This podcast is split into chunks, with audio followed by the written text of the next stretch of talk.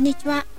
横浜で15年以上犬の保育園の先生を行っているなおちゃん先生と申します。こちらの番組では、たくさんのワンちゃんや飼い主さんと関わってきた私が、日本の犬と飼い主さんの QOL を上げるをテーマに、私個人の見解から様々なお話をしています。時には子育てネタや留学時代や旅行の思い出などのお話もお届けいたします。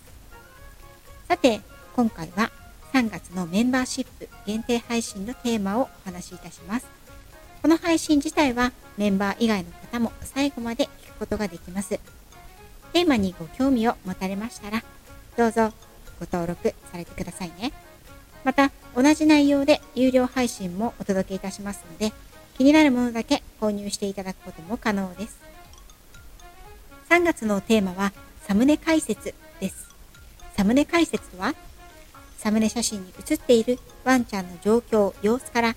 犬の保育園の先生、ドッグトレーナーである私が、犬たちが何を考えているのか、どこに注目しているのか、次に何が起きることを予測しているのか、何をどう予防して行動するのか、それらを解説していくというテーマになります。犬を見るということが私たちのような仕事になると思っていますが、この見るというのは、なんとなく眺めるというのではなく、観察をする、予測を立てるということになります。予測を立てて、危険を回避するということまで含まれるんですね。犬同士が集まる場で、トレーニングの場で、お散歩の場で、犬たちの視線、耳の角度、目の開き方、毛の流れ、体勢は多くのことを私たち人間に教えてくれます。実際のリアルの場面では、ここに空気感が加わります。それらをうまく組み合わせて読み取ることで、犬同士のトラブル、声や噛みつき、いたずらなどの問題行動の予防、トレーニングの手助け、レベル決め、適切なアプローチの仕方、限界の判断などができるのです。3月は様々なサムネ写真から私が何に注目するのか、何を予測するのか、次にどのようにこのワンちゃんたちにアプローチをしていくのか、それらをお話ししていきたいと思います。ということで、改めてサムネをご覧いただきながらお聴きください。白っぽい毛のふわふわのワンちゃんが画面下半分に映っていると思います。これは散歩中での一幕です。画面中央にハンバーガー屋さんのバイクがありますね。そしてその座席には黒っぽい服を着た人が座っています。この瞬間、まずはワンちゃんの様子を見てみましょう。耳は若干後ろに引き気味なのが見て取れますか？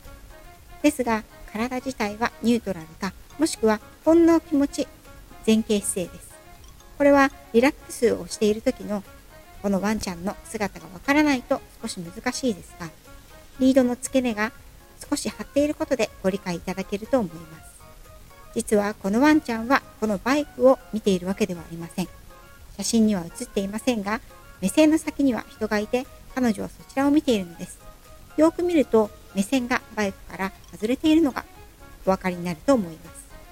さて、このワンちゃんは少し慎重なところがありながらも陽気なパピーちゃんです。この後、私は何に気をつけ、どう行動するでしょうか答えは1、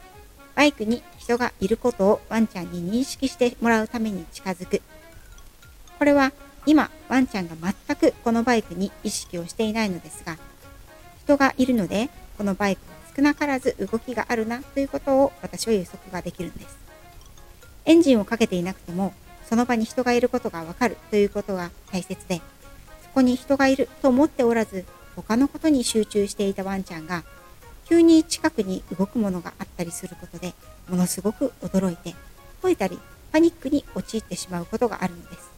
ですので、大きな動きがないとしても、そこに人がいるよというのをあらかじめワンちゃんに分かってもらうべく、わざとバイクに近づくという行動をとります。その2、バイクが動き出しそうなら避けて半円形に遠回りをする。バイクが実際エンジンをかけそうなのであれば、半円形に動いて進路を妨げないようにして、その動きが見られる場所で待ちます。その3、距離を取ったところでバイクの音、動きを見聞きさせる。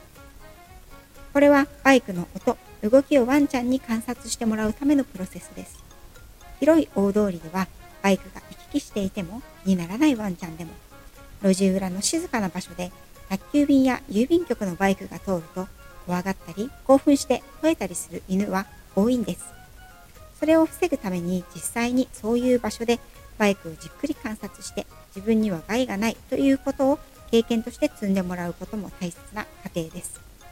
怖がりなこの場合にはしゃがんでゆっくり撫でながら穏やかな声でいい子ねと褒めてあげます。その4、バイクが通過した後で褒めてお散歩を続ける。実際バイクが通過した後、怖くなかったね、いい子だった繰り返していくことで、バイクを見る、バイクが通過することで飼い主さんが褒めてくれるということを条件をつけていくわけですね。ワンちゃんの性格、様子を見てバイクとの距離は調整をしていきます。いかがでしたか？ここで注目すべきはワンちゃんがバイクに対して反応するかしないかということではなく事前に対策を取るということです特に写真のワンちゃんはまだ1歳前で成長期ですバイクに関しての経験印象条件付けを今まさに作り上げている途中なんですね。